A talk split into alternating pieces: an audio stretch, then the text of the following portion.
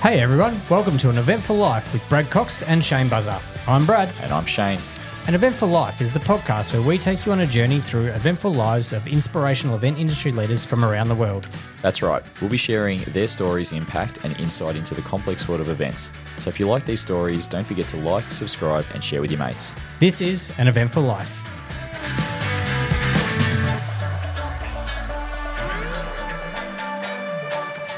Good morning, Buzz. How are you, mate? I'm good, Brad. How you doing? Yeah, very, very well. What's happening?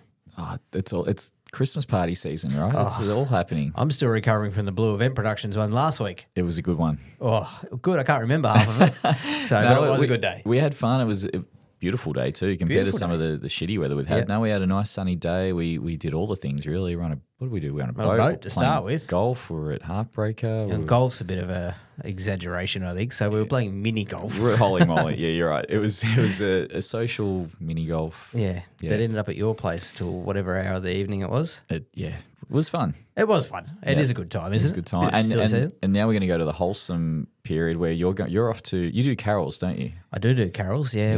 We do the family carols adventure, so which is always fun. So my mother-in-law sings in the choir, funnily enough. So that's where it all started. Wow. And it happens to be my wife's birthday on that day. So, that's us. And then, it's just that time of year. Of course it is. Everyone's up and about. And you're dealing with a hangover one day and then you're excited the next day. And I've still got Christmas shopping to do. And it's, and we're trying to wind up the work side of things as well, of course. So. Yeah, I've seen you're out of office on. Yeah, it's on. Yeah. So it's on. You got in early. Yeah. Oh, I did. Well, it's only a couple of days, but I'm still working, which is a crazy thing. So, and funnily enough, I was actually out in the Yarra Valley yesterday and I was doing a gin making class. Yeah, you've clocked off. You're one of those, aren't you? No, I haven't. You're out. Yeah. But the crazy thing about what I do in particular is like we work on stuff all year round in that consulting space and everyone starts looking, they see the next calendar year pop up, 2024, and then everyone's like, oh, I better put into place all those things we've been talking about. They've got to be ready for the 1st of January. So it's actually a bit of a sprint to the finish line, but no, that's all good. What about yourself? Are you taking a break? No, I'm working through, of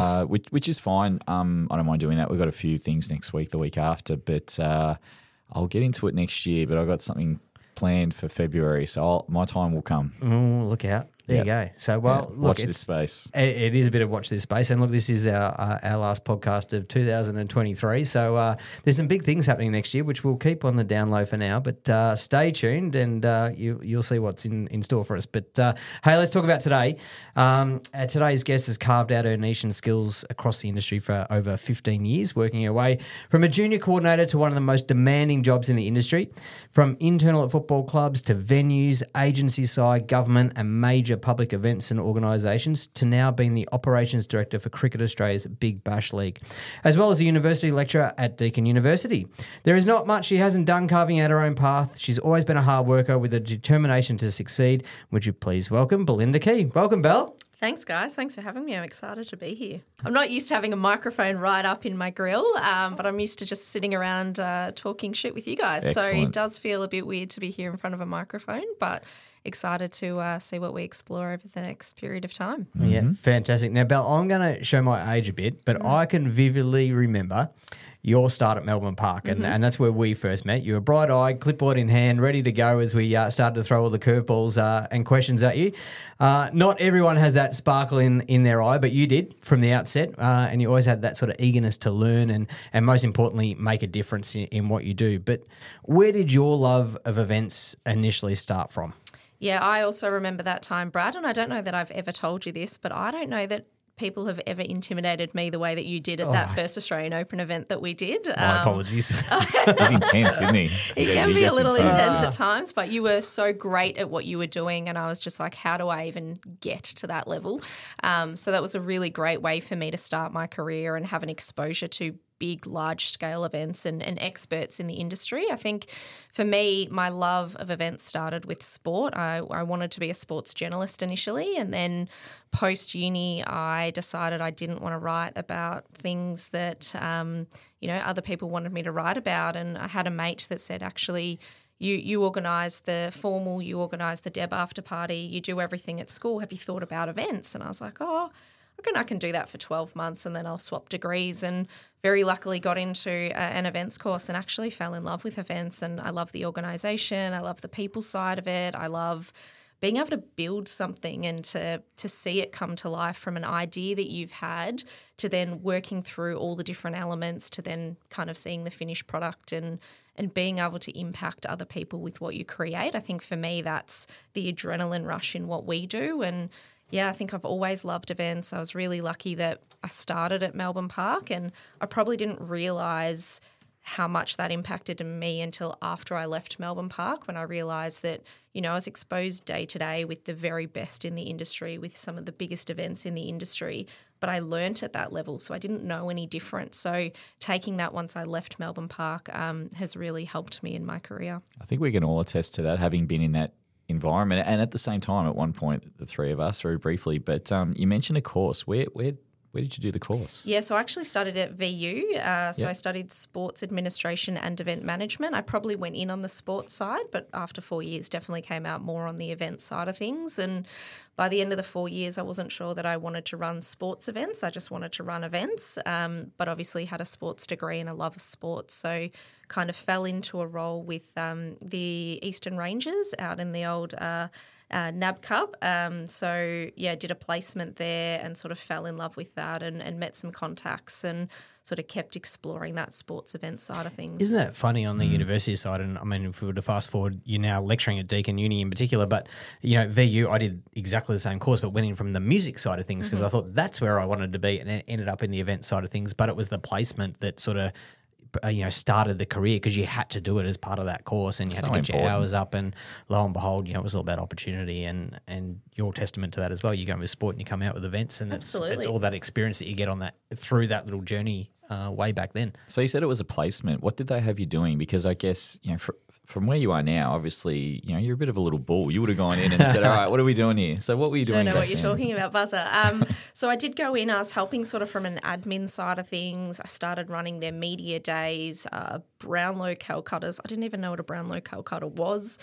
Started running those sorts of things. Presentation nights. Yeah, I'm going to say, can you give them the listener like the 30 seconds on what that is, dare I say? Lots of betting, I guess, on the Brownlow and what was happening. But it was really interesting to kind of be on the peripheral of AFL teams and seeing scouts and doing that side of things as well. And, I think I was just running sort of their websites and their events, and I started writing articles, matchday reports, and then I was sort of published in the journal newspaper about my match reports, and I was kind of keeping that sports journalist side open a little bit. I didn't want to close the door to that completely, and I loved my time there. And at the end of the placement, they ended up putting me on a casual contract, and I think I worked there for another 12 months or so, and it was great. I loved it. It was full-time uni, part-time work, and part-time out at Eastern Rangers, but I think that's where my love of, working at a fast pace and having a lot of different things going on really started. And was that the catalyst to then say, okay, sports journalism, not for me, even though you loved it so much and I want to pursue the event stuff? Or where did you make that decision that this is the way I want to go? I probably realised that my skill set and my talent was more aligned to events than sports management, and obviously sort of where journalism is in the industry at the moment, you know, you could kind of see that very few people were going to get to the top of sports journalism, and I wanted to make sure that I could still love sport and go and enjoy sport, and so that event side for me sort of just kept developing. After I was at Eastern Rangers, I actually got a job working at a local government in pure events, not sport, and I was like, this is actually for me, this is what I want to do, and after 12 months at a local government, I learned some more pure event skills, and that was really interesting. What were some of the events you were doing for them? That was Dandenong City Council, is that correct? That is correct, yeah. So I lived in the council, so it was really great, nice and easy, close to home. But it was a full-time job while I was also studying full-time at uni, and I was doing mayor balls and Australia Day functions and helping people in the community run their events. So City of Greater Dandenong have a large population where English isn't their first language. And so trying to explain to somebody that, you know, potentially what they did overseas back in their home country versus what a council needs from a risk management point of view, or a food health and safety point of view, or a, you know, making sure that the council could approve these big events. And some of these events, like Diwali festivals, had 10 or 15,000 people turn up and were run by community groups who had no experience or no education necessarily in the formal process of events. So my job was really to help them run their events and show them what needs to happen from a legal standpoint and a council standpoint to get their event off the ground. Did you find, Belle, that going from uni, Eastern Rangers, to then going into, I guess, a government environment was, I guess, a big 12 months from a learning perspective in compliance and the admin and compliance elements that are needed? Was that a big part of that experience there? Absolutely. I think when you think about sports clubs, particularly sort of under 18 footy clubs, compliance isn't necessarily high on their agenda. It's more about just getting things done, whereas going into a council environment, particularly from a risk point of view, an insurance point of view, public safety point of view, I really learnt a lot. And there's a group called LG Pro who works a lot with local governments, and I was able to do a lot of training through that and meet some great people through that really helped educate me in that area. And, you know, I'm a big fan of risk management now. I'm probably a risk management nufty, and that's probably where that side started in terms of understanding process and documentation and what do the lawyers need and what do the insurance companies need. And, yeah, it was a real eye-opening experience. What was the risk management plan like for the Calcutta event? Non-existent, I'd say. Yeah, I don't even think they had an RSA, to be fair, but it was, more about getting as many people in as possible and fundraising versus councils, obviously, you know, that brand protection side of things. It was really interesting. And how much – you're at uni at that time, like you said, you're studying full-time, you're working full-time. How much of the study and the theory-based stuff from the university are you applying to the job, and how much are you learning on the job? And, you know, we talk about how much is learnt as you develop, and, you know, you're relatively young, you know, you've got a bit of experience but not that much, and you've got a lot of responsibilities you just alluded to. How much are you tiptoeing between the two of them, and how have they progressed into where you are now? Yeah, I think it's actually really interesting when you're learning at the same time that you're getting that hands-on experience. I think being able to understand the theory a bit more and to apply it and actually understand why things are the way that they are was hugely beneficial to me. I think we've all done uni courses. We probably forget a lot of it once we walk out the door. So the opportunity to be able to take the theory and apply it at the time was really beneficial to me. And I was also able to take that experience back into the classroom and ask more detailed questions and kind of push the boundary a little bit further and have a bit more of an understanding of what I wanted to learn rather than just putting the education experience on the teachers and absorbing what they teach us. I was able to be like, okay, but what about this, and how do I learn more about this, and why aren't we learning about X, Y and Z? And it was really a culmination of that industry experience and that education, and I take that into what I do at Deakin now, and I think that's really, really important. There's a lot of things at uni that you can forget about, but what are the key things you need to learn? And it's about setting you up with the right skills to go and get the theory rather than being able to remember every piece of theory. Yeah, you mentioned theory, and I was going to say there's the theory versus practical, which is so important, and something, Brad, you know, I preach all the time, that it's just so important to have that practical mindset with the advantage of the theory that's there. But did you find that, as Brad asked, doing both helped to really balance that out and then get out on the other side with that experience where you could take on a Melbourne Park job of having both the theoretical and practical? I think just to add to that too, the important thing is the employer behind that as well. So we talk about, you know, obviously the theory and the practical, but, you know, the fact that you've got an employer that's backing you to do the theory and have the university stuff and not just say, hey, don't worry about it, you got a job now and you don't really need it and you'll be right here and away you go, because you don't have to have the degree. Yeah, I think the council were really supportive. Obviously when I got to Melbourne Park, they were really supportive.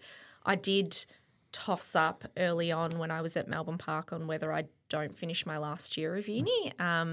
I was kind of at 3 years. I'd been working full-time for two of those. So you're still doing the course when you went to Melbourne Park as Correct, well. Yeah. Wow. So funny story, a lecturer by the name of Greg Dingle, who used to be at VU, I don't think he's there anymore, my final year placement, I had to do 175 hours. I was working at the council. I had a part-time job at a news agency and I was studying full-time. And I sought permission to do my placement at the council and they said, no, you have to pick somewhere you don't currently work. And I remember like absolutely cracking the sads, coming home being like, I don't want to do this anymore. Like, isn't the point of going to uni to get a job? And he held pretty tight that I couldn't do it at the council. And so I remember going home, I was living at home at the time, I slammed my door and I was like, okay, well, if I'm going to volunteer for 175 hours and take time out of my paid job and time away from my full-time study, where do I want to go and get experience? I don't want to just tick a box. And I spent the night thinking about it and I was like, if I could work anywhere in this industry, where do I want to go? And Melbourne Park was the top of the list. And so the next day, as you said, I had a bit of a sparkle in my eye and I was like, I'm going to call these people and they're going to hire me. And I spoke to HR and they're like, oh, we actually don't take placement students, but thanks for your interest. And I remember like throwing the phone and being like, this is shit.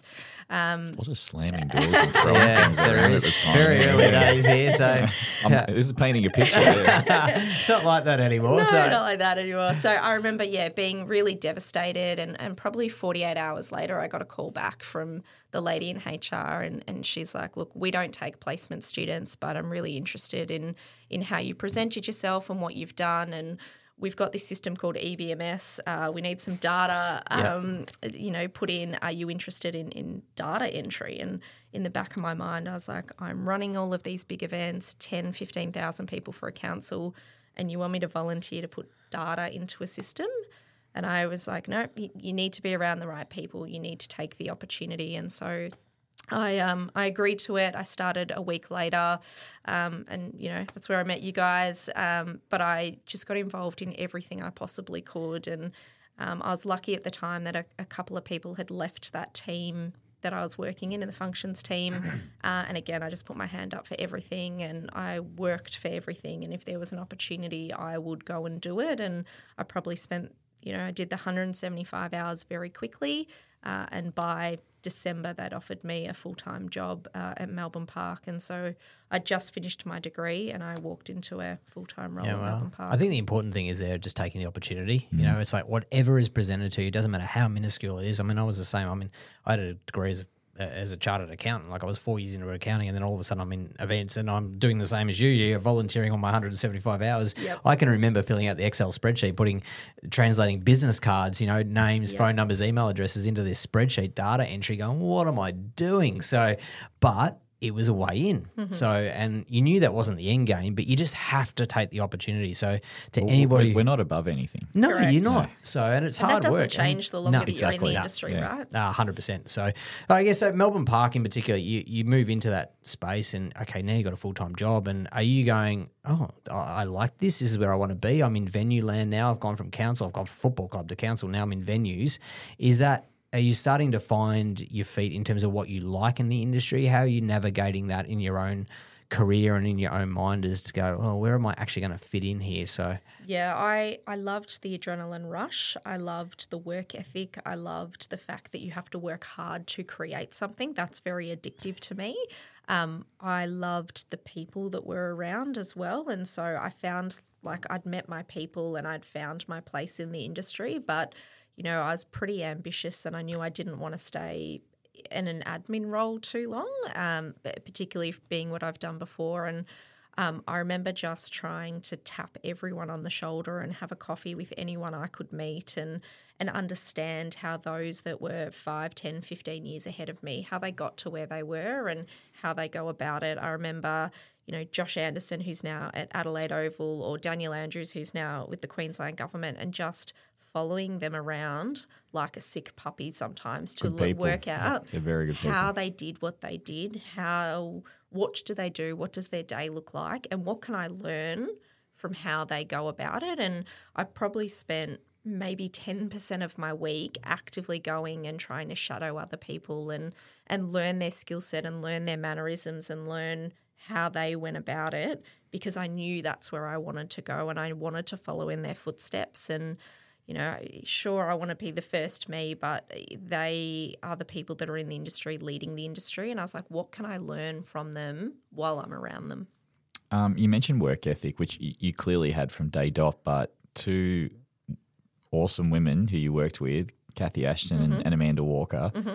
their work ethic, you know, that probably rubbed off on you as well in the context of not just work ethic, but how, you know, have that fierceness in you to achieve and make a difference with your clients, right? Yeah, absolutely. I probably didn't realise it enough at the time, but we had such a strong female team at Melbourne Park in that functions team. And 100%. Again, when you start out, you don't notice those sorts of things, and particularly being more on the sports side of things in the last decade, to see fierce women like Kathy and Steph Hopton and Walkie, yeah. And how protective they are of their people, but how much they care about what they do. And I learnt a lot about taking pride in what you do and not just ticking boxes, and building lifelong connections, and how important your reputation is. And in this industry, it's not about being perfect at everything that you do, because we all make mistakes, but it's about having that integrity and people – you know, trusting what you're going to do for them and having faith in what you're going to do. And I learned a lot about that from Kathy and Steph and Amanda. Yeah, I left Steph out, who I love. I love Steph. So sorry, Steph, if you're listening. But those three who we've talked about, like, just absolute beasts and superstars of the industry. So, yeah, you landed yourself pretty well as far as, you know, being in the same room as them. Correct. Well, what did you think of corporate events, you know, particularly in that team and in that role you're in versus the sporting background? And I guess that conflict in some ways, they complement each other in certain aspects, but they're also very different. So did you kind of go, oh, I don't know about this corporate stuff, or, oh, I really like this, or did you just see it as more experience and another avenue to try something new? Yeah, when I was in the role at Melbourne Park, I loved corporate events. I loved putting on, you know, post-show parties, pre-show yep. parties. I loved doing the music side of things, but then also being able to do a conference dinner or an expo. I learned a lot running expos. And I really enjoyed that corporate side of things, and I thought I'd found my space there. I really enjoyed it. And then I kind of dabbled a little bit in more large-scale event operations. I shadowed the arenas team a lot, and I was like, actually, I think I want to do these really big public events. I didn't realise there was probably more money in corporate events than big public events in terms of budgets that you can spend. But I really, liked the public-facing large-scale element of operations, and so I started to drift more into that side and, away from corporate events. And I think now, sort of being 15, 18 years in the industry, I think I'm very much cemented in that large-scale event operations more so than the corporate hospitality side of things. Well, about a month after Buzz started working in Melbourne Park, you'd had enough, and I don't blame you for that. I mean, you know, sorry, you look at it for a month and kind of go, it was definitely something he said. Yeah. And you decide to move on, but you kind of go down a bit of a different path, and you move to Max Events, you know, and on an agency side, but with a real focus on sporting events, and navigating, I guess, out of Melbourne land and your little bubble down here in some ways that we're all part of, but going nationally in particular. What was the attraction to move from venues to agency side, and what were some of the challenges you faced in doing so? Yeah, I got to a point at Melbourne Park where I'd been there maybe 2.5 years, and as I said, I really wanted to move into that. And I pissed you off. Correct. Yeah. That's good. Yeah, you don't need to sugarcoat it. And I was like, I need to leave. But I really wanted to move into the arenas team, and at that time, nobody had moved from functions to arenas. It was very much like your corporate hospitality, and we do the big events. And I just couldn't see a way where I could break that barrier down. So I knew I had to leave and try something different, and build that side of my skill set. And I saw the role with Max Events, and, you know, I knew the venues really well, and Max Events work with 3 of the 4 tenant clubs at AAMI Park. I knew the AAMI Park team really well.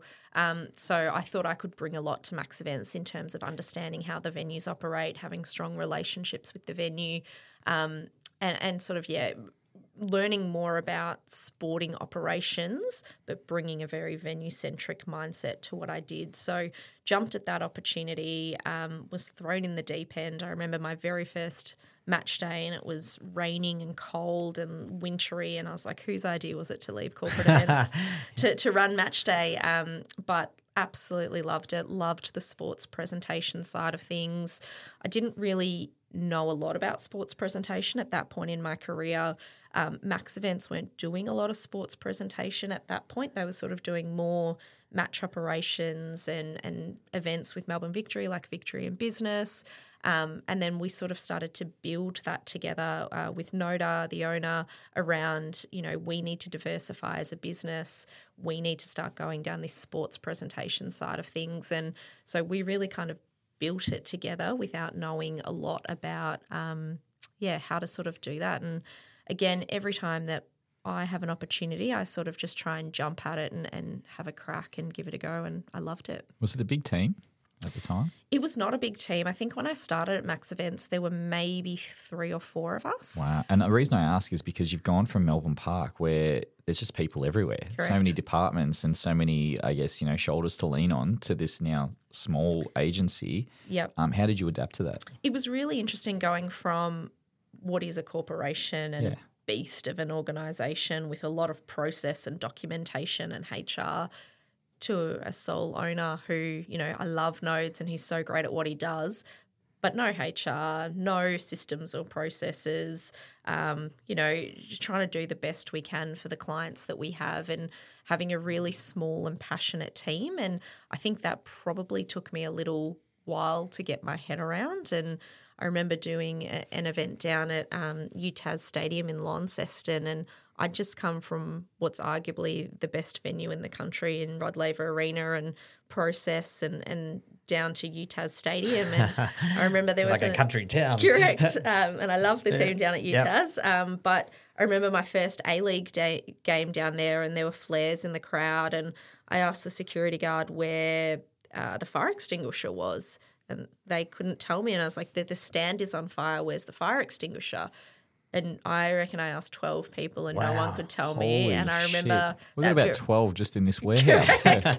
Yeah, the risk side of me was like, what have I done? I've just gone from, again, Melbourne Park, who's so good at this sort of thing, to being responsible where I don't necessarily have those guardrails around me. And again, it was an opportunity for me to be like, well, you could be really overwhelmed by this, or you could take the knowledge that you learnt at Melbourne Park and you could start applying that to other venues like UTAS. And shortly after that, I rewrote their security plans and kind of their customer service plans, et cetera, because I knew what it should be like and then I could see that it wasn't like that. So, again, that was for me probably when a light bulb went off that actually you learnt more than you thought you did when you were at Melbourne Park. And you know, I wasn't that senior when I was at Melbourne Park, right? But I learnt at such a high level and where things should be that I was then able to take that with me when I went to other venues and other organisations. Were you surprised with the way agencies work, particularly small business and small agencies and some of those other venues, given what your experience was at Melbourne Park? Were you like, oh my God, I can't believe people operate like this? And I guess that's an opportunity for you to make a difference in those teams. It may change, which you're great at. So absolutely. Yeah. But, you know, it cannot be for everyone. Yeah. You know, some people will see that and go, I just can't deal with this. I need the systems and the processes, and they're not prepared to do the hard work and go, well, I'll build them myself. I just can't. I'll go back into big corporate land. Yeah, I think, you know, agency life, I think we've all done agency life at a period of time, and I'd recommend everyone have a crack at agency life. Some people should even start one, right? You got any jobs going? But for me, like the passion of the people around me and, you know, Noda in particular, and to see what he'd done before and how much he deeply cared about his relationships with his stakeholders, and that if Melbourne Victory called at 3:00 in the morning, he would still take that call. And he took such pride in what he did, and the hours were intense. Like, let's not kid ourselves around here. Agency life in events is a lot, and you guys know that better than anyone else. And you've got to be really committed to the cause and you need to love what you do. And it can burn a lot of people out. 100%. But it becomes very personal. Yeah, you know, it's not a corporate job, but as in, and not to say Melbourne Park you didn't work hard, you did your 15-hour days, probably longer and big stints, but when you're in agency land and it's all on the line, correct, for everybody, there's another level of the accountability is more honed in. Absolutely. Yeah. And we spoke about earlier, like your reputation is so important, right? And when you are in agency land, it's your reputation, and it's you know, it doesn't happen if you don't do it. And when you work in big organisations, you know, you can kind of hide behind the brand a bit or the product, but when you are in an agency, it's literally like if you don't do it, it doesn't get done. 100%. And there's an ownership to that and a pride and a self-satisfaction. And, you know, when you get to work with really incredible clients and really believe in what you're building, like that's the magic sauce in what we do, right?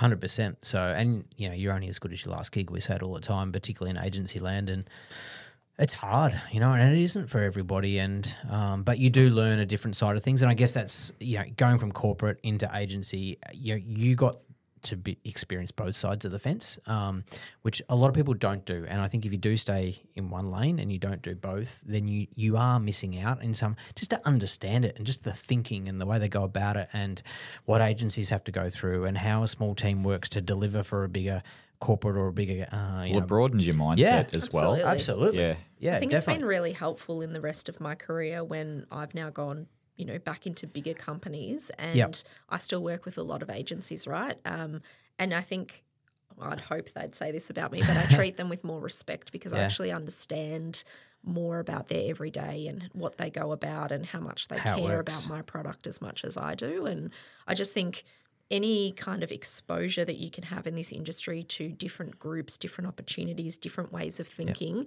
is going to make you a better events person. Do you think that's one of the benefits of agencies? So if you put your corporate hat on and you go, I'm going to engage an agency, do you think the fact that they are personalised, they care more about the brand, nearly more so than in some cases people that may work internally because there's so much more on the line? Absolutely. I'm a big fan of TLA as well. And, you know, TLA is probably the biggest agency they're up there, that we have. But, you know, my experience with some of those guys from TLA where they have literally been on the phone with me at 11 o'clock or midnight and we're trying to decide what we're going to do when they are as invested in building the product as I am, and they care as much about it. Like, there are people in the Cricket Australia office that, you know, that wouldn't be on the phone with me at 11 o'clock trying to decide what we're going to do, or caring, or sending me an Instagram reel or a LinkedIn post about, have you seen this? I think this could be great for us.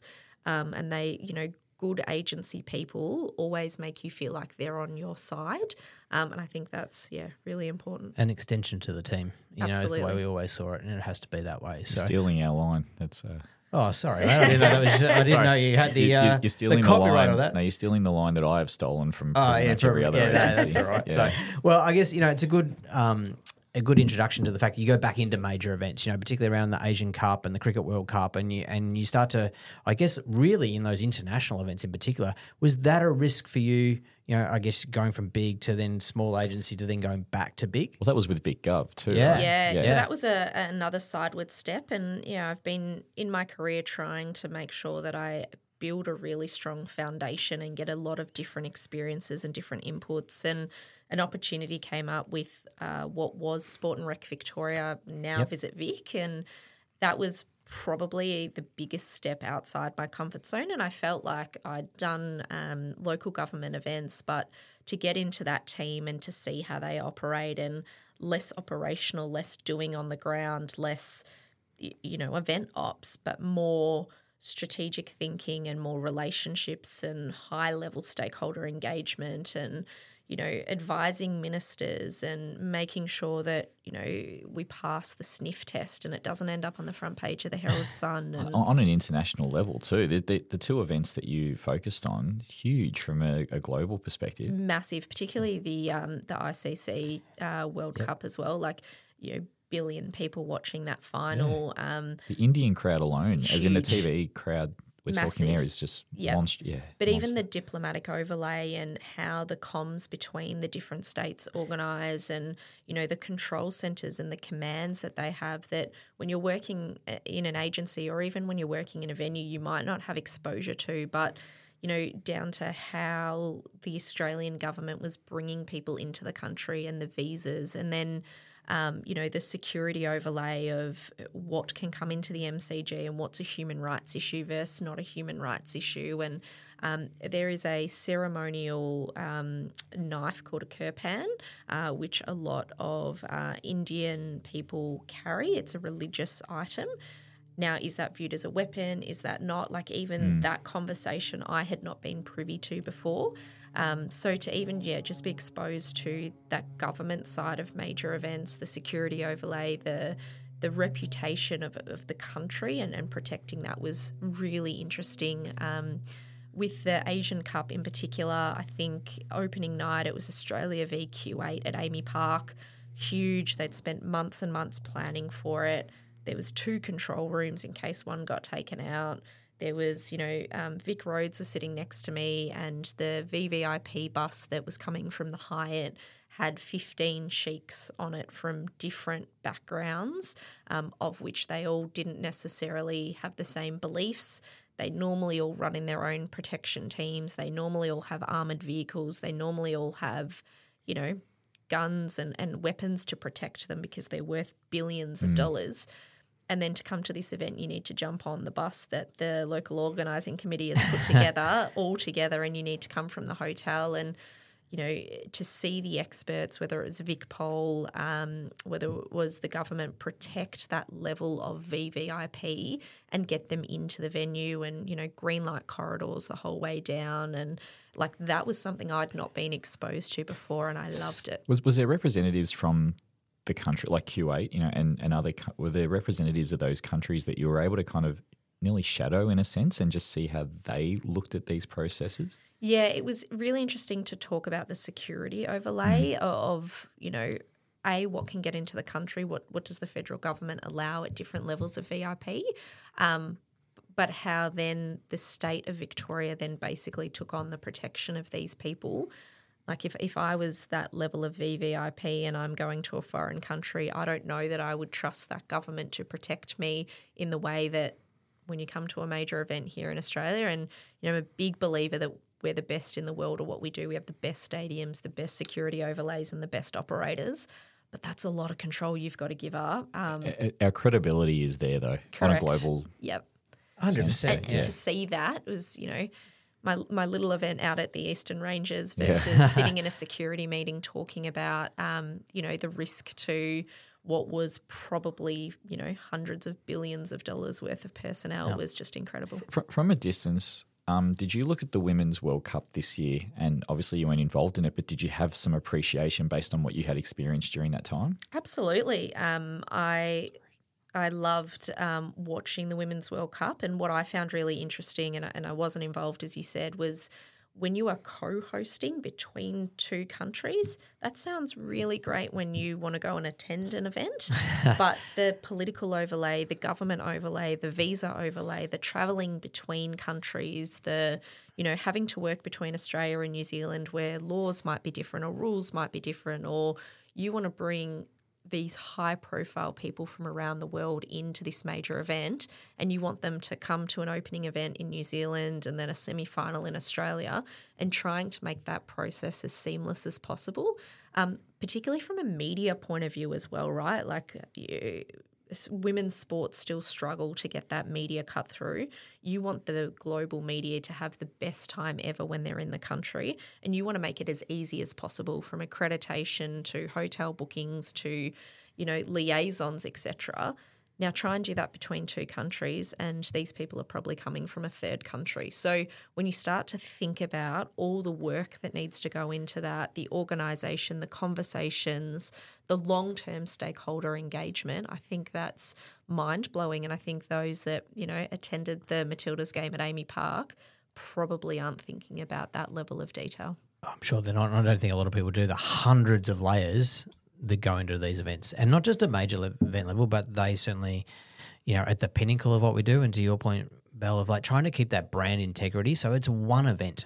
So, and you've got people spread out all over the place, multiple countries in this case, to have the operational processes in place, the consistency in a brand and reputation, the consistency in communications, and then to holistically deliver that day in, day out is so underestimated. Absolutely. I think they did a phenomenal job to be able to do that, and, you know, the workload that Jane Fernandez and her team put into it is just unbelievable. From your experience, how do you deal with that pressure? It's a good question. I'm somebody that likes to eat the frog, right? So the harder that it is and the more complex the challenge, the more I'm excited about it and I want to get involved. I think, you know, COVID was a great example of that, where I'd never heard of a CHO before, a Chief Health Officer, and then 3 months later I had them all on speed dial and I was dealing with, you know, police commissioners and premiers and chief health officers, and that excited me. I liked the challenge and I like to back myself in that I will throw 110% at something and I will give it my all. And if I give it my all, I think we're going to put it in a really good position. And, you know, I'm not necessarily the most skilled person in the room or the most experienced necessarily, but I know my work ethic will carry me through, and if I have a crack, I know I'll give it my all and I'll be okay with that. And so, yeah, the bigger the challenge, the bigger the opportunity. I want that chance to step on the big stage. I'm a big believer in not getting nervous but telling myself that, you know, you're so lucky you're in this position. Not many people get to be in this position. Eat the frog and have a crack. Unbelievable. I think it's another great point. You know, like, there's so many lessons that people can take from this.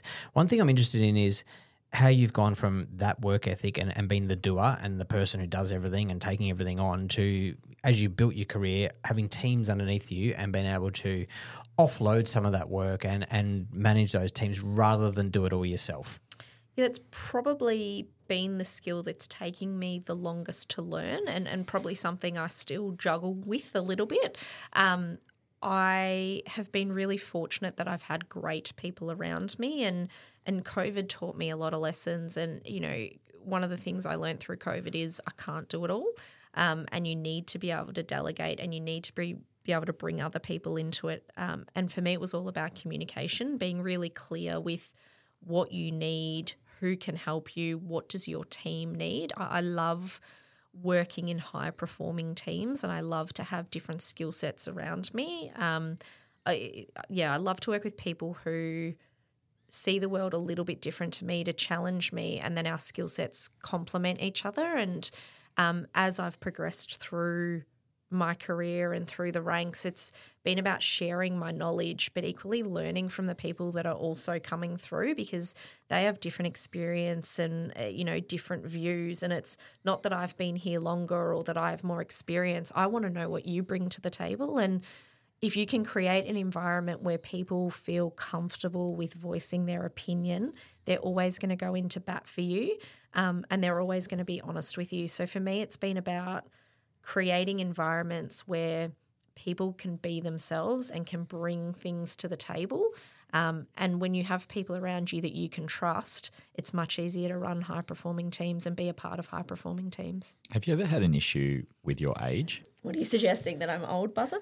No, the opposite. Actually the opposite. And I say this complimentary, having worked with you and seen you, you know, progress in your career. You're still very young.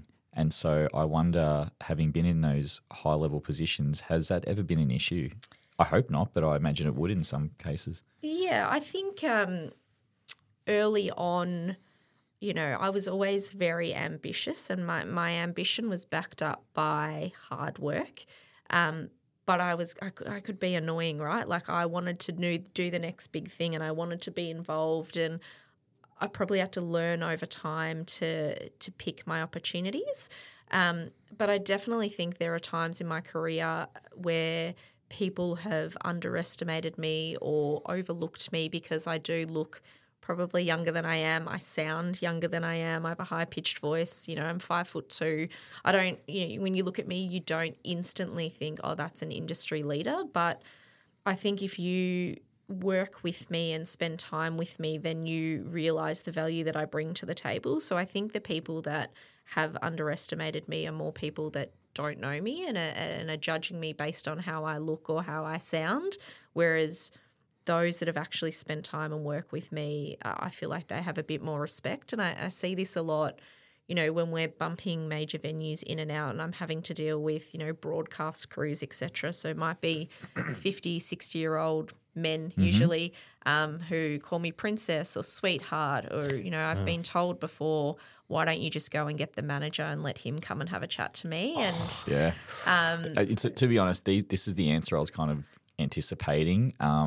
It's disappointing, but unfortunately that's just the reality of the world sometimes. And I mean, as you say, anyone who has spent any time with you knows that that's complete bullshit and you're able to rise above all that and actually deliver whatever it is that you're in charge of. But if people don't know you and just see you as this 5'2" young lady, you probably cop that occasionally. And it's, absolutely. And it's not ideal, right? But it used to upset me quite a lot and, you know, I probably pushed back against it in my early days. But nowadays it's like, why would I spend my time trying to change the opinion of a 50, 60-year-old broadcast coordinator who, you know, he's just there to do his job. He's got a different life to me. He's, you know, under pressure to meet his timelines. Like, I'm not going to change his opinion, right? And I'd rather focus more on the people that I know and I deal with and making sure that, you know, their opinion of me meets how I see myself or the value that I bring to the table. Those people that I don't know, I'm not going to spend my time. I think it's a great mindset, you know, in terms of, and it's not for everybody, but to have that foresight and to have that openness, you know, there's a lot of people that wouldn't do that. They would fight all those battles and there is merit in that as well. And I guess it's interesting. You've been at Cricket Australia now for 8 years, you know, working across Big Bash League predominantly in operations roles, but what was it like walking into a national governing body of a sport, particularly a male-dominated sport 8 years ago, compared to what you've seen the organisation change to what it's like now? Yeah, it was really interesting walking into the Big Bash team. I was really lucky to report to a guy called Anthony Everard, who is an industry leader, who is a visionary. He's probably the best boss I've ever had, and he was different to anyone I'd ever come across before, and he was all about doing things differently and being gender neutral, and we were creating a product that was for mums and kids, and every decision that we made was for mums and kids. And so when I walked into Cricket Australia, my gender wasn't an issue, my experience wasn't an issue. I was part of building something that was different, and I actually think walking into Cricket Australia, the bigger challenge was, you know, this T20 phenomenon versus traditional cricket. That was a bigger day-to-day issue than my gender, and we used a lot of gender-neutral language. You know, we don't say batsmen's, we say batter. So now, even now, 9 years later, if someone says batsman, I kind of shiver like, oh, that's the wrong word, don't say that. And so I was fortunate to work with a lot of really strong women at Cricket Australia as well, and certainly my experience in the first 5 or 6 years was, gender wasn't an issue. In fact, you know, at one point what was known as the fan engagement team, which Anthony Everard went on to lead and covered international events and Big Bash, I think we had something like 85% women. So we probably needed a bit more of a gender balance in the other direction. And we had really great female GMs of our clubs. Fantastic. We had a lot of, you know, senior women in Australian cricket. So for me, that wasn't an issue. In fact, I think now post-COVID, I actually think it's starting to regress a little bit, in that boys' club mentality is starting to seep more into cricket than what it did certainly 8 or 9 years ago when I started. Do you think there's a reason for that at the moment? I just think it's a personnel thing, right? Yeah. You know, I think a lot of really great females left the industry off the back of COVID. I think, you know, a change in personnel. We used to have Sarah Stiles, who's now the director of the Office of Women in Sport. She used to be at Cricket Australia, and it just feels like maybe some of those checks and balances aren't there like they were when I started. Like, it sounds like, and tell me if I'm wrong, but there was no one coming up from underneath to actually take on or learn from that. I mean, you're probably probably the contrary to that. Yep. But is there some reality to that? That there wasn't, that there weren't younger women coming up through the industry or through the organisation? Yeah, I do think there's, you know, a lot of really great women up and coming. I think also I'm more senior now than what I was when I started, right? So the tables that I sit at now, the conversations that I'm in are probably that next level up. So if you look at the low to medium level staff or managers, a lot of really great females. But now that I'm getting up to that top echelon and dealing with CEOs and chairs and boards and things which are more male dominated, that's probably impacted my view on it as well, because I think we still have a long way to go to break through that barrier at the C-suite level. Do you see yourself, now that you're at that table, which is all kudos to you and sort of carving that path, but do you see a responsibility for yourself to try and help more females in particular get to those tables and create that difference? Absolutely. I think there's, you know, imposter syndrome as well, right, where it's like, I've just got to this table, I need to prove myself. But it's so important that you're bringing people through with you on your way through. Success to me is that the women that come after me didn't have to fight as hard as I did, and they can push further and go farther. But yeah, absolutely. I think it's really important to have a good group of people around you, and you know, women supporting women. I'm a big believer in that, and giving opportunities. And, you know, when you're in a room, speak highly of your colleagues because you never know the opportunities that can come up. And also confidence and polish, which is something that you have developed very, very well. But that's important to overcome some of those imposter syndromes, and especially with women who are sitting in these rooms suddenly and are not quite sure, you know, what to say or how to act. But if you're confident and you're polished in what you're saying and delivering, you'll be fine. Yeah, if you believe in what you're saying, like your opinion is really important, and that doesn't matter if you're day one on a job or the most junior person in a room. You bring a different level of experience and insight, so never be afraid to voice your opinion. But I think it's also really important for men to be allies, and this isn't a female issue, and it's not about females being necessarily more polished or females pushing to get to the next level. At some point you can be an ally, and I talk to my uni students about this a lot, right? How many times have you gone into meetings or even uni assignments and you ask the female in the group to take notes? Yep, that's a bias that you have that doesn't need to be there. So when you're in a meeting, don't let the lady at the end of the meeting, no matter how junior or senior, clean up the catering or take the paper cups out. Like, that's a bias that we have all done from time to time. And if you are the female in the room and you do want to help out, ask one of your male colleagues to come in. Or if you're in a meeting with a female and you can see that she got cut off or that maybe her voice isn't being heard necessarily, you can very easily, without doing a big show and dance, actually direct the attention back and be like, hey, Belle, sorry, I didn't catch the end of what you were saying. Can you finish that off for us? Or, hey, Belle, I just wanted to pick up what you were saying earlier. I really think that, and use your power as a male to open up opportunities and open up the floor. I think that's going to do more for female engagement than, you know, all of us banging on doors and wanting to sit at tables. I think there's people listening to this who are probably clapping in their cars or wherever they're listening to, because I think you nailed that, Belle. Yeah, 100%. And it's sometimes very hard, you know, certainly from our side of the table, to be able to communicate that. So, and I think, you know, you're a great ambassador for women in events and women in sport, women in business in general. And I think it's a really important thing, and, you know, we hope there's more of it moving forward. The management and of stakeholders is important, both internally and externally, particularly global partners on international events, you know, and they're really focusing on outcomes and objectives. And what are some of the fundamental values, you know, your partners are looking for when they engage with BBL in particular? Yeah, I think, you know, brand cut through is a big one for us. We have quite a few companies who are Indian-based who want to sponsor the Big Bash because they love the IPL and maybe can't afford the IPL, so they come to the Big Bash.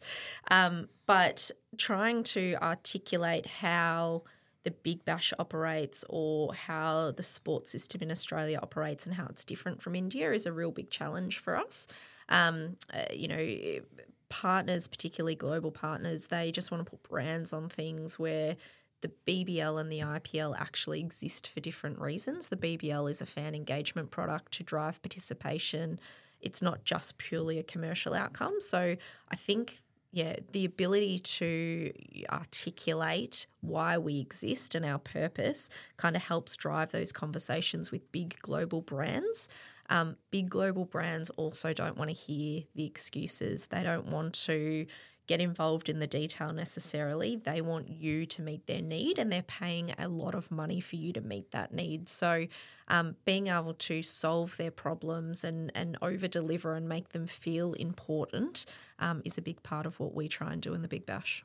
And you mentioned the family values are such a big part of what BBL represents. And the BBL is a cricket tournament disguised as a big family party every night. So correct. How do you keep the experience fresh for those families and the punters, who attend live, and even those watching at home? Because it is an experience at home each night as well. Yeah, absolutely. I think we have a really solid base. Like our normal match day where there's not a lot, I say not a lot, like our foundation, our normal match day is a lot, and we invest a lot in it, whether it's pyros, music, big screens, event presentation. Most of our clubs are probably spending, between $50,000 and $100,000 in event pres just on a match day. So for us, it's all about making sure that mum and the kids have a really great time. We want them to have a really good, solid foundation. So when they think of Big Bash, they know what they get.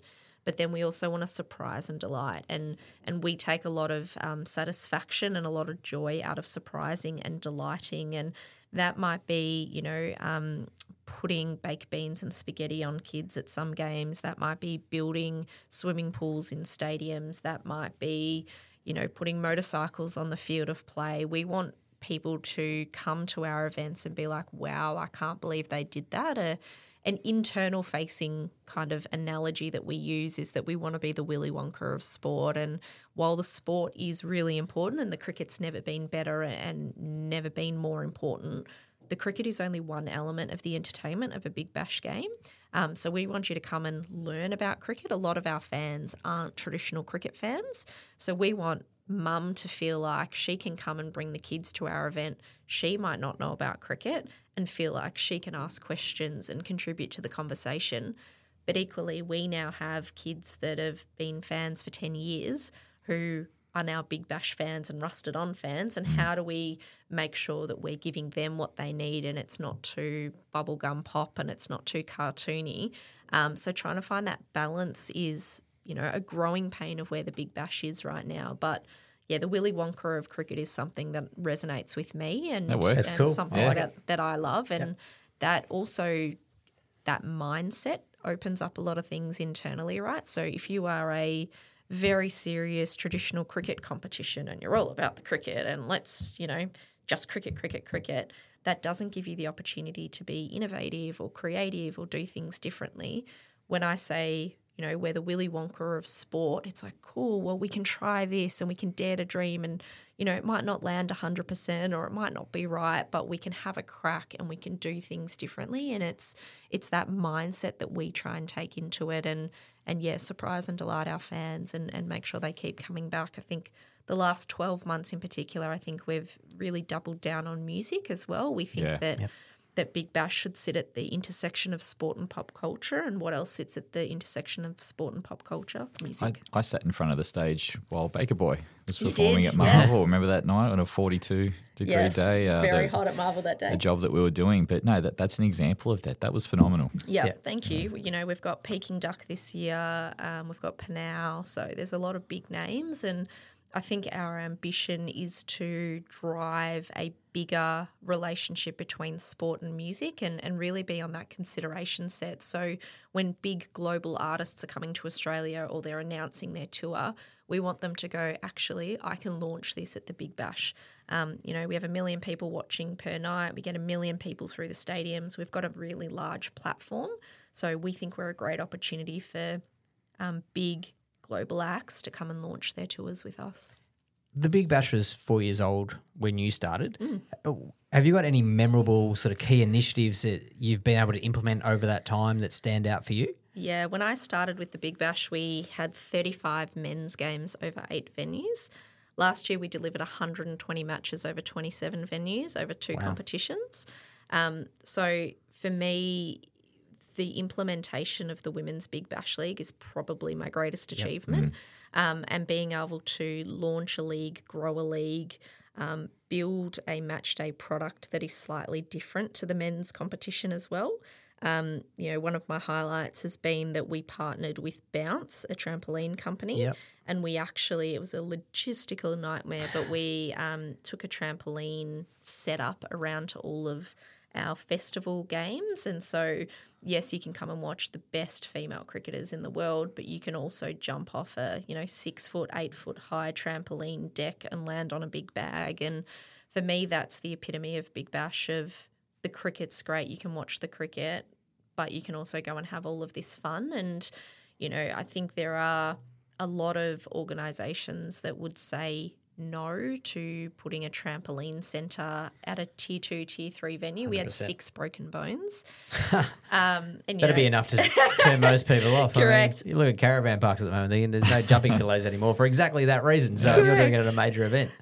But, we've had that Willy Wonka mentality where we've been able to do things differently and have a bigger risk appetite. And, we've put swimming pools into the Gabba. We've put motorcycles on the field of play. We have light up stumps. When we first implemented the Zing stumps, everyone was saying, this isn't real cricket, you're ruining cricket. And now we've got a generation of fans that wouldn't know that wooden stumps exist. You need an open mind and a creative Absolutely. Mind at the top level to allow for that to happen. Yeah. Otherwise, they're going to stand there and go, no, we don't do this. Well, it's having those visionary leaders, to your point earlier, but that are open to people coming to the table going, I've got this great idea, which sort of, I guess, leads my question into what's that process like for you in the conceptualization of those ideas through to the strategy, the approvals, the planning, and then the execution, and how long does that generally take? Yeah, it's a great question. I think, first of all, you need to be really clear with who you are. I think if you're really clear with your purpose and your strategy and you've got a strong strategy, then the ideas that jump off that and the executions that jump off that are really clear. But if you're not sure who you are or your purpose, then you're going to have a lot of different conversations internally. So I think one of the best things about Big Bash is we've always been really clear on why we exist and who we are, which then means that we can write these other strategies of bringing more people to the game or putting on the best entertainment experience we can or surprising and delighting our fans. So internally for us, we have a pretty short season. It's not like an AFL or an NRL. We're more like a tournament and you've got to lock and load and deliver and then try again at the next season. So we'll be really clear with what our objectives are for that upcoming season for the next 12 months. Is it just for that season? Just for that season, yeah. Okay. So we have an overarching strategy. Yeah. We know who we are, but then we'll sit down as a team and say, okay, the things we want to focus on this year, and we'll start that process in sort of March, April. We then build out the ideas, or we'll go and speak to agencies, or we'll, go and speak to partners, or we'll create properties. We don't have an unlimited budget, so we'll often pitch something to partners or go and try and find money from other outlets. But we'll probably spend a month internally getting clear on, okay, what are the things we want to do? What could that look like? Everyone leads their functional area, whether it's event and ops, marketing, digital, et cetera, but then we come back together and we work on little project teams together and then we kind of land, okay, well, this is what we want to try and focus on this year, and then we'll write a business case together and we'll put it up to the business throughout budget time. Some of those will get up, some of those won't get up, some of those that don't get up we love and we'll try and find other ways to get them up. The and passion then, ones. Yeah, correct. Always the passion. Yeah. It's always good money for good ideas is what I'd say. Yeah. And so, we go through that kind of formal process and then we hit, not going to lie, probably August, and then new fresh ideas come up that are either bigger or different or that haven't gone through that formal process. And to me, that's sometimes where the better ideas come as well, because you're like, we really need this. And then again, we've been a really small dynamic team, so we've been able to jump on things quickly. And if it's a good enough idea, we can turn it around quickly. And I'll give you 2 examples this year. It was probably September where we decided we needed an app. I don't know if anyone's tried to build an elite app, but the business decided in September this year that we needed a Big Bash app, and we launched it a week ago. So, you know, really big, complex projects that are worth hundreds of thousands of dollars can move very quickly if you've got the right people on your side. Well, and the timeline as well, because there's no point bringing this out, say, in another couple of weeks or whatever. Correct. It's done. Correct. So, yeah. Yep. So I think, yeah, when the business wants to, we can move really quickly and agilely, and then there's a formal process that we go through that takes a bit more time and effort. And I think you actually need both, right? Because you totally need the flexibility to be able to jump on good ideas, yep, or to move or to try different things, but equally you need a long-term process, yep, that everybody's which on comes board back with. To your purpose first and foremost, because, yeah, if you can align to that, then you're halfway there. Right people, which you spoke about as well, you got those in the right place, you can actually be as agile as you want to be and when you need to be, yep, to be able to adapt, and not just in, you know, over 3 months, but even in match day or when things go wrong. And so just by having that support network in how you operate, yep, and if everybody's on the same page, which we speak about a lot, that old team mentality, it can work. How do you guys measure the impact of those new initiatives? And I'm sure some have probably gotten through and then fallen over, and others that maybe you thought you were going to do and then you didn't end up doing. Again, sort of not so much process, but, you know, how do you decide to persevere with an idea, and then how do you decide to, okay, let's bin a concept? Yeah, we're probably not great at binning concepts. If we're going to do something, we're going to do it and have a crack. But for us, it's, yeah, being really clear when we set up a project or an initiative, what does success look like? Because, yep, if we're measuring ourselves differently to what Nick Hockley's measuring us on, then we're never actually going to be successful. So being clear on what we're not and what we are and what this project is going to deliver is really important. Because it wouldn't always be money, would it? Correct. It would just be engagement. Resource, that's a good idea. You know, I'll give you an example of one that didn't cost a lot of money, but we spent a lot of time talking about. In cricket events, you flip a coin, right? You toss a coin to work out who's batting or bowling first. And we sat in a room and said, actually, it's not really Big Bash, is it? It's very test match cricket. Yep. What do you do in the backyard? Oh, I flip a bat. I remember when you started doing that. And then we're like, all right, should we flip a bat? And there were people, you know, Gideon Haig, who is a very traditional cricket journalist, was telling us that, you know, we've got to give away this cartoon cricket, like this is ruining cricket. And then people loved it, and it's fun, and it's Big Bash, right? So you must listen to 3AW. Yeah, be part that's of that. Later. We just listen to An Eventful Life. That's correct, for sure. But that's something that didn't cost a lot of money. But you know, we probably debated a little bit internally on should we do it, should we not do it, and we had a crack, and we were a bit like, well, if it doesn't work, then we can always go back to a coin next year. But you've got to have this belief that you've got to dare to dream, right? You've got to have a crack. You can't be worried that everything's going to fail or that not everyone's going to love what you do. Like 100%. Sometimes people talking about the Big Bash is better than everybody loving the idea that we've put on the table. And some of the best ideas can be really simple and, to your point, not expensive, but even just basic. But if they're relatable and people love them, just go with it. You don't need to find another bank account or another sponsor necessarily to have a great idea. We talk about this a lot with the bucket heads, right? Like the bucket heads are so synonymous with the Big Bash, and every year we sit down and we're like, should we do the bucket heads again?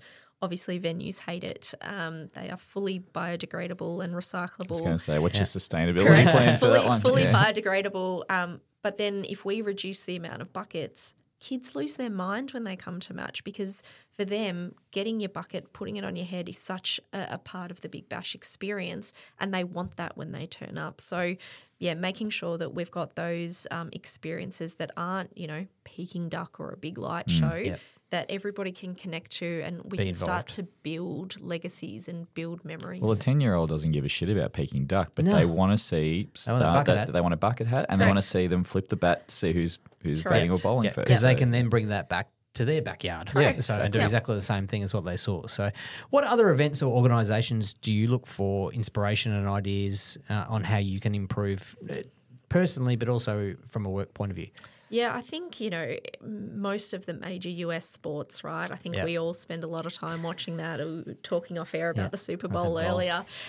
Rihanna on her stage, that was incredible. I don't think I'm ever going to have the budget to do that with Rihanna on a stage. But just seeing the scale and the ability of what they're able to do in the US. And while we don't necessarily have the same market here or the same dollars or the same investment, it's how do you take that same philosophy or the same creativity and apply it to what we do here? So I'm a big fan of the NFL, what they're doing with AI, what they're doing with mixed reality,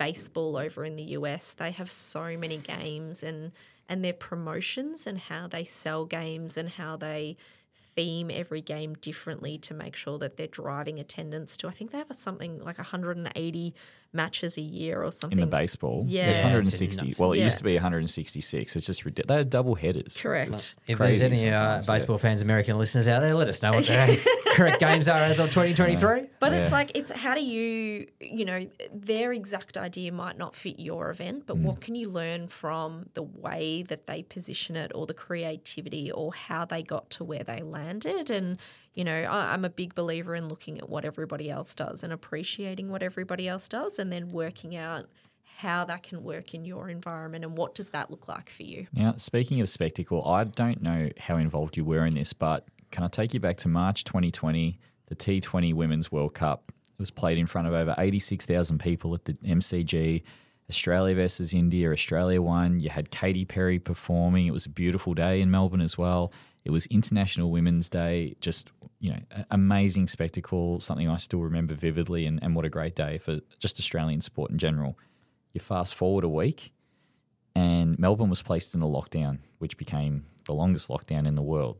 So tell us about that whole experience and the whirlwind that was. Well, just talking about the Women's World Cup, I was getting goosebumps just talking about it and remembering it. I wasn't involved. I didn't work for the LOC, helped the team kind of early days get set up, but was a spectator in the stadium. And I remember walking to the MCG that day and there was just something different in the air. It just had that major event, that moment in time feel about it. And I remember sitting in the seating bowl with some mates from CA and, it's a bit different when you know some of the players and, some of your work friends are actually working on the event or, they're the media manager or the team manager on the team and it's such a big day for them. And I'd kind of lived through driving to fill the MCG and been part of it and how we set the WBBL up to try and be that launching pad into the Women's World Cup final. I'd been around that expectation and, that anxiety about, well, what if Australia don't make the final? What does that mean? And we all think this is going to be great if Australia make the final, but they lost a couple of games and that kind of that stress and the anxiety around to get to the MCG, it just had this sense of occasion and this moment. And I remember sitting in the seating bowl and I actually kind of teared up a bit thinking about, I've played my very small role as part of this and to be a female, I'm probably choking up about it now, to be a female working in sport and to see 86,000 people get behind the women's national team and what that meant to Australia and what that meant to my industry and the people that I've worked with and I care about and the things that I've worked on as well. It was... I think a lot of people kind of got that with the Matildas this year and that Definitely. It was that moment and that drive. And, I think it was Alyssa Healy that hit that first four and I was like, we're on here. And while it was probably one of the worst cricket games I've ever seen, very one-sided, it felt like it was our moment, our time, and that team who had been so successful and had driven so much investment into women's sport for such a long time, they got their moment on home soil. And I think even from the Katy Perry performance, like we talk about scale earlier, she had that scale, she has that star power, she has that X factor, and it was something we hadn't seen at the G before. And that whole day just felt perfect and it just felt like this big sigh of relief that we're here, we've made it. It's no longer we're building to what female sport is. We're bloody here. Mm. Yeah. And it just, I remember being really overwhelmed and I was in the change rooms post-game with the cup and the players and then on the field with Katy Perry and I was like, why would you work or do anything else? Yeah. This is brilliant. And then I just think that's the brilliance of events, and sporting events are more to the point. So, it creates those moments in time that we all remember as a culture and as a society, not just physically been there, but just to your point, Buzz, it's like it's 3 years ago and you've got goosebumps thinking about that moment 3 years ago and your experience. Yep. What advice would you give to anyone listening that has a passion for sports and working in this sector of the industry? Go and meet people.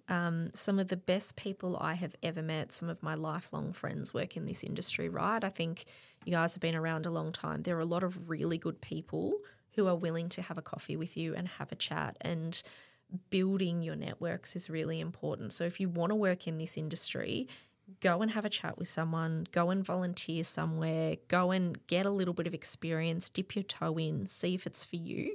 It's a hard industry. It's not for everybody. We're all a little bit crazy, those of us that work in the industry, right? And you've got to have a little bit of that crazy in you to do what we do. When you get into the industry, you realise that the people in these high-up roles are just like you and me and people that are having a crack and have built a career, but they're good people. And if they can do it, you can do it, and don't be intimidated by people. Go and have that coffee. And what does 2024 look like for you?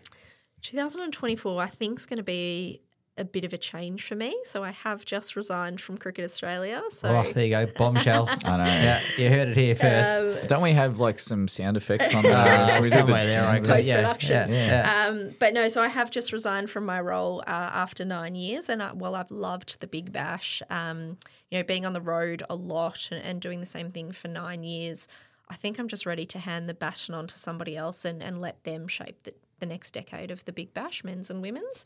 So for me, I'm probably looking at what that next role is for me, whether it's domestically here or overseas or back in government or back in venues. And, yeah, I'm kind of interested to pop my head back up after almost a decade and see what roles are out there and what I want to do next. I think what I've realised about myself is that I want to build and grow things. It's, for me, it's less now about the individual sport or the individual event, but I want to build things, and I'm really excited to see what opportunities there are and what I can build next. What do you reckon? I don't think she's going to have to look too far. There'll be a few. Got any jobs going, Buzz? Careful what you want to build there, so we get too far. Well, speaking of Buzz, and you might change your mind after this. It's time for his big rapid fire questions, and.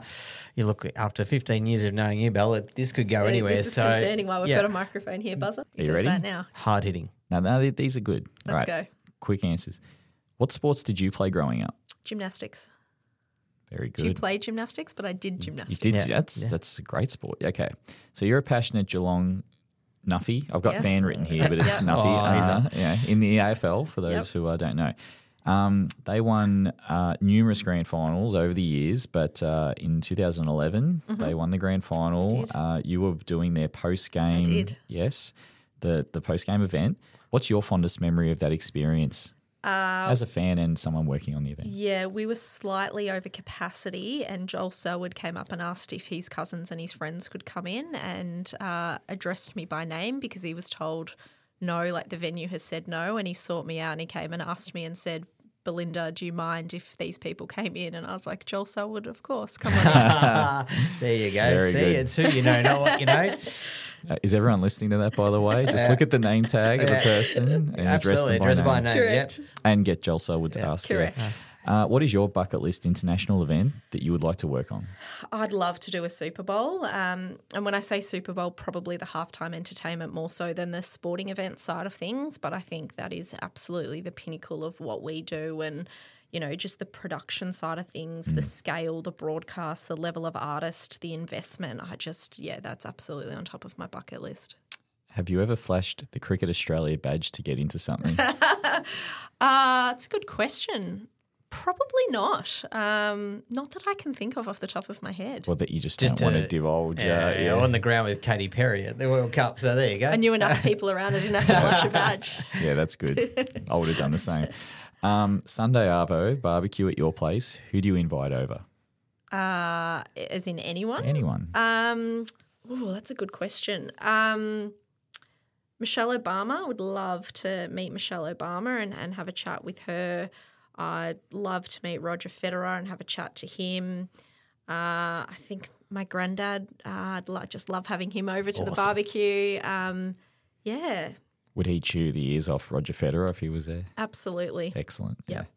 And did you ever meet the late, great Shane Warne? I did. I met Shane Warne several times. Obviously, he was playing in the Big Bash and commentating. I do have a great Shane Warne story that's not mine that I can tell you if you've got time. Go for it. It's Warney. The lovely Tony Ross, who used to be the CA security manager, who's a great guy. Warney was at the SCG one day smoking a couple of darts in the hallway, and obviously the fire alarm went off and the venue called him, and T-Ross went over to sort it out and tapped Warney on the shoulder and said, "Hey, mate, like, you can't smoke here." He's like, "Yeah, no worries, mate." Went away. Happened again about 20 minutes later. T-Ross goes over, taps him on the shoulder and says, "Hey, mate, you can't smoke here." He's like, no, it's fine. The CA security manager has told me it's fine. And T-Ross went, "Oh, buddy, that's me. Yeah. And Warney went, "Oh, fuck." And put his cigarette out, and one of the great Warney stories. That's one awesome. Of millions, and yeah, that's Warney, right? Yeah, absolutely. Hey, to finish each episode of An Eventful Life this season, we've started a bit of a tradition whereby we've asked the previous guest to leave the next guest a question without knowing who they are. So today's question for you. Great. What is the most important lesson you have learned from events over your career? What's the most important lesson I've learned from events? I think the most important lesson is to be prepared. So whatever I do in life, I make sure that I've done the work before I get there and make sure that I go with some level of preparation, whether it's a job interview, whether it's, a particular project. But if you care about something, you prepare for it. And so I like to think I go into everything other than this interview pretty prepared and at least having a think about it before I get there. I don't know what to come into this interview, but I think that's an amazing testament to your work ethic, Belle. You've certainly carved a path for yourself, but it's down to hard work, grit, determination, and just consistently doing what you do to the best of your ability. So thank you very much for your time. And backing yourself, which you always have. 100%. Yeah. Thank you. Thanks for having me, guys. We've loved to see your journey, and as much as, our paths have sort of, not necessarily been 100% next to each other the whole way, to see where you were to where you are now and to see where you've been able to prosper is absolutely incredible. And so congratulations on everything you've achieved so far. We look forward to seeing what comes in 2024 and the next opportunity. And, we wish you all the very best. Awesome. Thanks for having me, guys. I've loved it. Excellent. Awesome. Thanks, Belle. And have a great Christmas. Yeah, Merry Christmas. Thank you for listening to this week's episode of An Eventful Life. Don't forget to subscribe on your favourite podcast platform so you don't miss an episode. It makes a huge difference to us. And don't forget, you can also find us on our new YouTube channel. This show is for you, our listeners. Our aim is to bring you the most in-depth conversations and life experiences from the event industry. So if you have any feedback, suggestions on guests you would like us to interview on the show, please reach out to us through our social media channels. I'm Brad. And I'm Shane. See you next time on An Eventful Life.